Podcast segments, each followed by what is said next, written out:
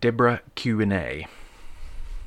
The other Sunday I preached on Judges 4, which is the story of Deborah, Barak, and Jael, who are all used by God to deliver God's people from cruel oppression. As per usual, I offer to answer questions on the sermon, and the questions are sent in by text message. The content of the passage touches on a couple areas of particular interest, and so I had a few multi part questions come in. Given the time needed to address these questions with care, I opted not to answer them on the spot, and instead I give them here. Question What does this wartime ethic look like for us? Can we lie in similar circumstances? This question flows from Jael's use of deception to lull Sisera into a false sense of security so that she could assassinate him. Jael is lauded in multiple ways for this. Firstly, it is implied she gets the victory glory for this in Judges 4 9, and she is named the most blessed of women in Judges 5 verse 24. All this for her actions. Jael is part of a tradition of women who, in extreme circumstances, use deception to protect God's people. See Hebrew midwives and Rahab. God is truthful.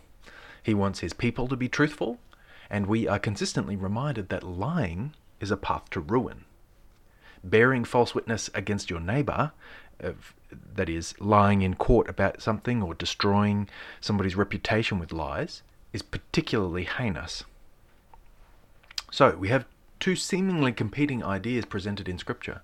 Don't lie, but some people are blessed for deception. So, which is it? The traditional way to understand this is there is an allowance for deception in what we call wartime ethics.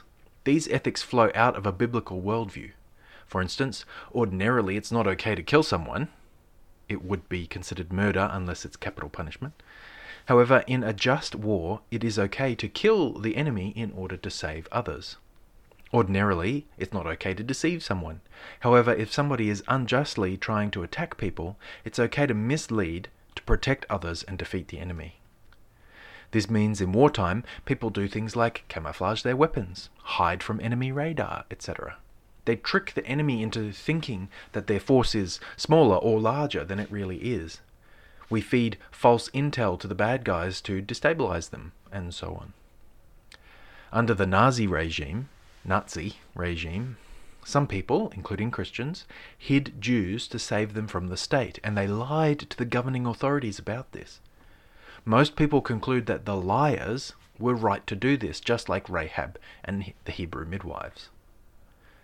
Some Christian theologians have argued that it's never okay to lie, and the biblical stories are just examples of God bringing good out of sinful actions. Given that Jael is called most blessed among women for her courageous actions, and none of the women who act this way are admonished for their deception, I find it hard to agree with the lying is a sin in every circumstance assessment. For the Christian, living in a world opposed to God, is such deception ever warranted? In my opinion, I would say sometimes, but with these cautions. Firstly, it needs to be a clear case. If there is any doubt in your conscience before God, then do not do it. Second, never for personal advantage. We are not free to deceive whenever we want to get our own way. Third, never against our neighbour. That is, we only deceive the clear enemy of God's people. And yes, everybody is our neighbour, but in wartime scenarios, we prioritize the innocent or weak neighbor whom we are protecting above the neighbor who is attacking, oppressing, you know, in the wrong. Fourth, it needs to be a matter of life and death. This is the example of Jael, Rahab, the Hebrew midwives, Israelite battle strategy, Ehud, and others in the scriptures. It is a matter of life or death for God's people, and deception seems to be their only option. And fifth, we should ask would deception here undermine our witness to the truth. Some Christians are very settled in their conviction to deceive, to smuggle Bibles, or to use a work visa to enter another country primarily for the purpose of evangelism. Is this life and death? Well, kind of. People are dying without the gospel of life every day. It is an area where people land in different places in good conscience, and it deserves good consideration so that we are settled in conviction for when we are faced with similar dilemmas. Much smarter minds than me have considered this topic, so you may wish to read further afield on the issue of Christian wartime ethics and perhaps just war theory. It is relevant for both our spiritual walk as Christians and our communal life as a nation. Question If God raised up Deborah to highlight Israel's, in brackets, Barak's failure, then why is Barak, rather than Deborah, mentioned in Hebrews 11? Each of the five judges mentioned, in fact, most of the people in the whole chapter of Hebrews 11, are deeply flawed characters. Gideon, Barak, Samson, Jephthah, and Samuel each have dark blights against their name. In summary, respectively, cowardice, withheld obedience, sexual sin, rash promises, and poor parenting. Yet despite this, God still used them wonderfully. As awful as each of these guys were in some respects, God still used them by faith to accomplish great deeds. In Barak's case, while he had a bad start in our story, he finished well. He obeyed. He and God used him mightily. I think the author of Hebrews is deliberately drawing out flawed characters, including others like Rahab, David, Moses, and Abraham, to show how God still works by faith even in people who have made big mistakes. Our heroes of the faith are messed up, just like us, so we too can be encouraged to follow their example of faith despite our own failures. As to why Deborah doesn't get a mention, I can't say, other than time would fail the author of Hebrews to tell of all the heroes of the faith, including Deborah. There's a cross reference there to Hebrews 11:32.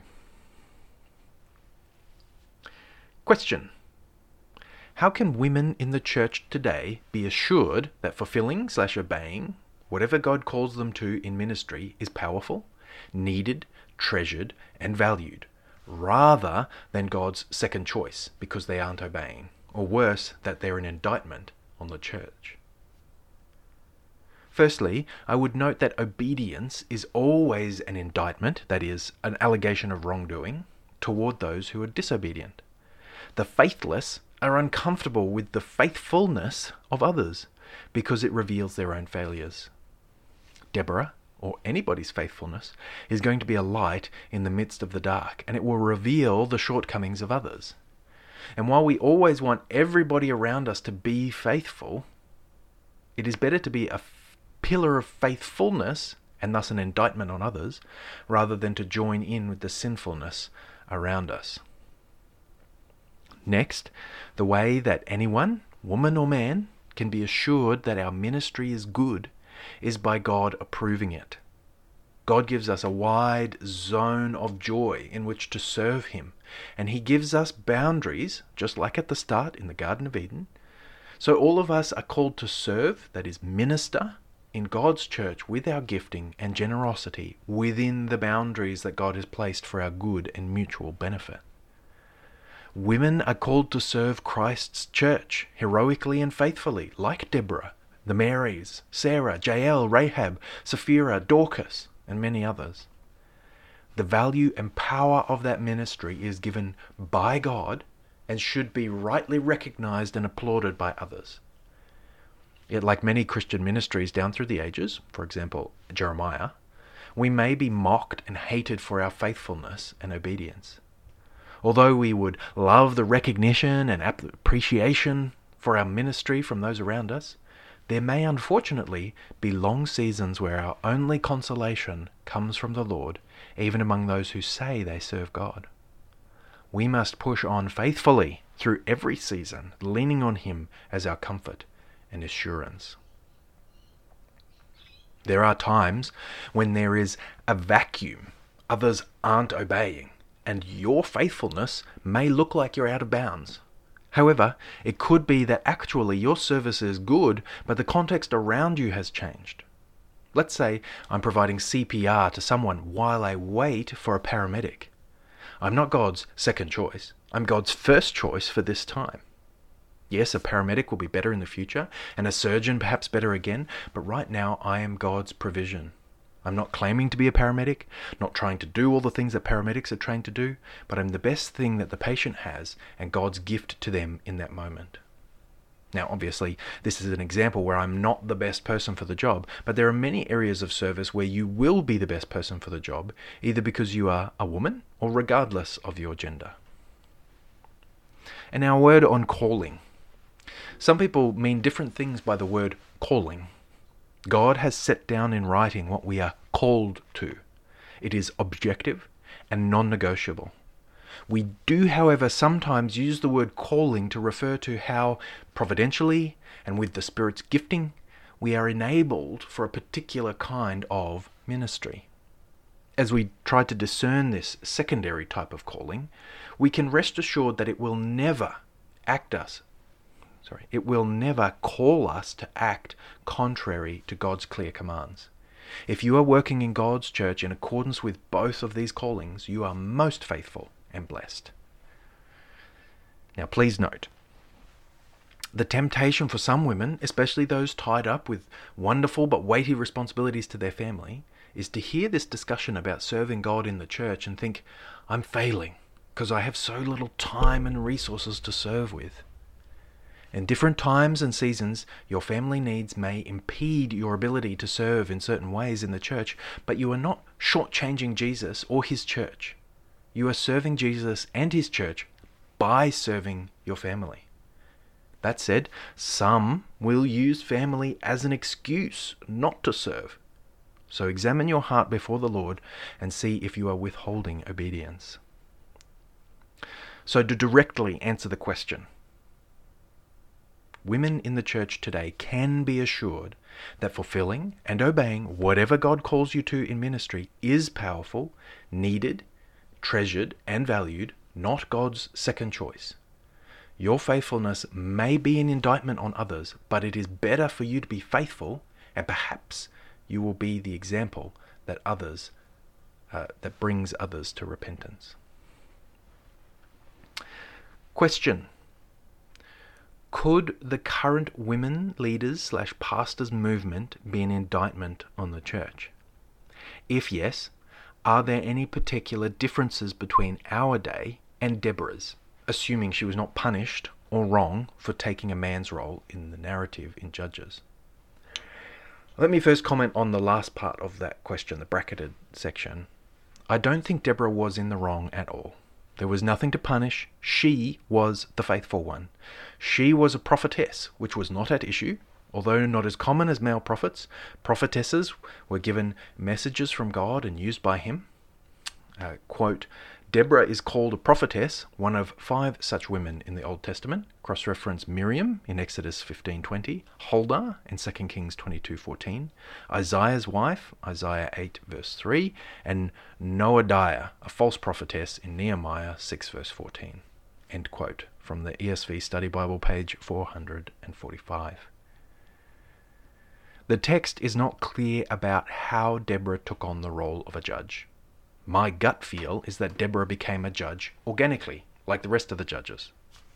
I reckon she was doing her job as a prophetess and that she gained a reputation for speaking God's truth as well as being known as wise and trustworthy. With the dearth of faithfulness and God's truth in that time, people would have sought her out for help with a wide variety of issues, and she became the port of call for important matters. My assertion is that such wisdom and faithfulness was a rarity. The problem isn't that Deborah was the best at what she did, but that the people who should have been leading in their society, like Barak, were not up to scratch. An example. Imagine a home where a husband and wife should be king and queen over the kingdom that is their household. The husband shirks his duty and does not provide spiritual leadership, yet the wife labors on faithfully trying to teach the kids the faith. She's not usurping, she's just being faithful, and her faithfulness is exemplary. From one direction, it might look like she's trying to take the lead over her husband, but that's not the reality. And I think Deborah was a spiritual mother to Israel in the absence of any good fathers. A related example in churches, sometimes, particularly small churches, we can see this phenomena. A church where there are very few people who really know how to read the Bible, and the rest of the church are quite spiritually immature those who can help others understand the truth are going to become de facto leaders, whether they be men or women. There's no one else to do the job, and the people in this position have not claimed it or sought it. God is providentially using them for a season to help God's people without those people trying to usurp spiritual authority. They await with eager longing the day that biblical church leadership is established among them. So, coming back to the first part of the question, yes, the current women slash uh, women leaders slash pastors movement is an indictment on the church because it highlights a divergence between what God has said and what is happening around us. As we talk about this, it has nothing to do with men versus women or men trying to bring down women. It is entirely about trying to be faithful men and women who make up the holy church of Christ. We are all made in the image of God with equal value and dign- dignity, yet complementary in nature and function. We need to work together as God intends for us, not to be opposed to one another in a war of the sexes. Much of who we are in two genders overlaps as common to all humanity, yet in the areas of church leadership and public teaching, God has assigned it to certain qualified men. Men and women have gendered assignments that the other cannot take on, and each gender finds great blessing in trying to live the way that God made us and instructs us to be.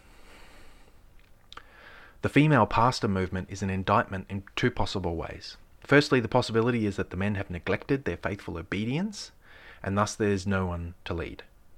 If there are no men who fit God's qualifications for leadership, what are we to do? The second possibility is that women have usurped a position that God has not given them. From the curse, we know that there was going to be leadership strife in families, and I think that strife is a reality in some church families too.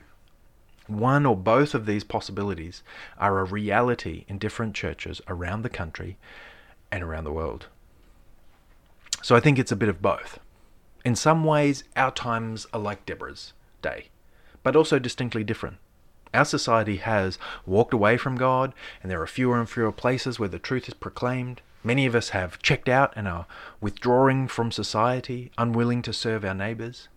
But in the midst of the faithlessness, we need voices like Deborah's that clearly share God's word and call others to submit to God's way.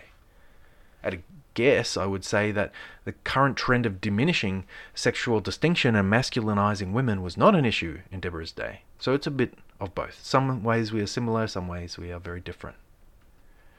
Men and women tend toward different sins in areas related to our gender, including in the area of church leadership. For men, there is the, usually the, the temptation in one of two directions either leadership abused or leadership shirked. For women, it's often leadership undermined or leadership usurped. I'm generalizing, of course, but I'm just pointing out that it's a collective problem. Although female pastors in the church is an issue, it's not the biggest issue or the sur- source of all our ills. It is a symptom of the wider problem of being unwilling to submit to God. Idolatry is our problem. We need the Lord to soften our hearts, enable repentance, and forgive us for the way that we have stubbornly ignored Him for so long. May He save us from ourselves before we are oppressed anymore.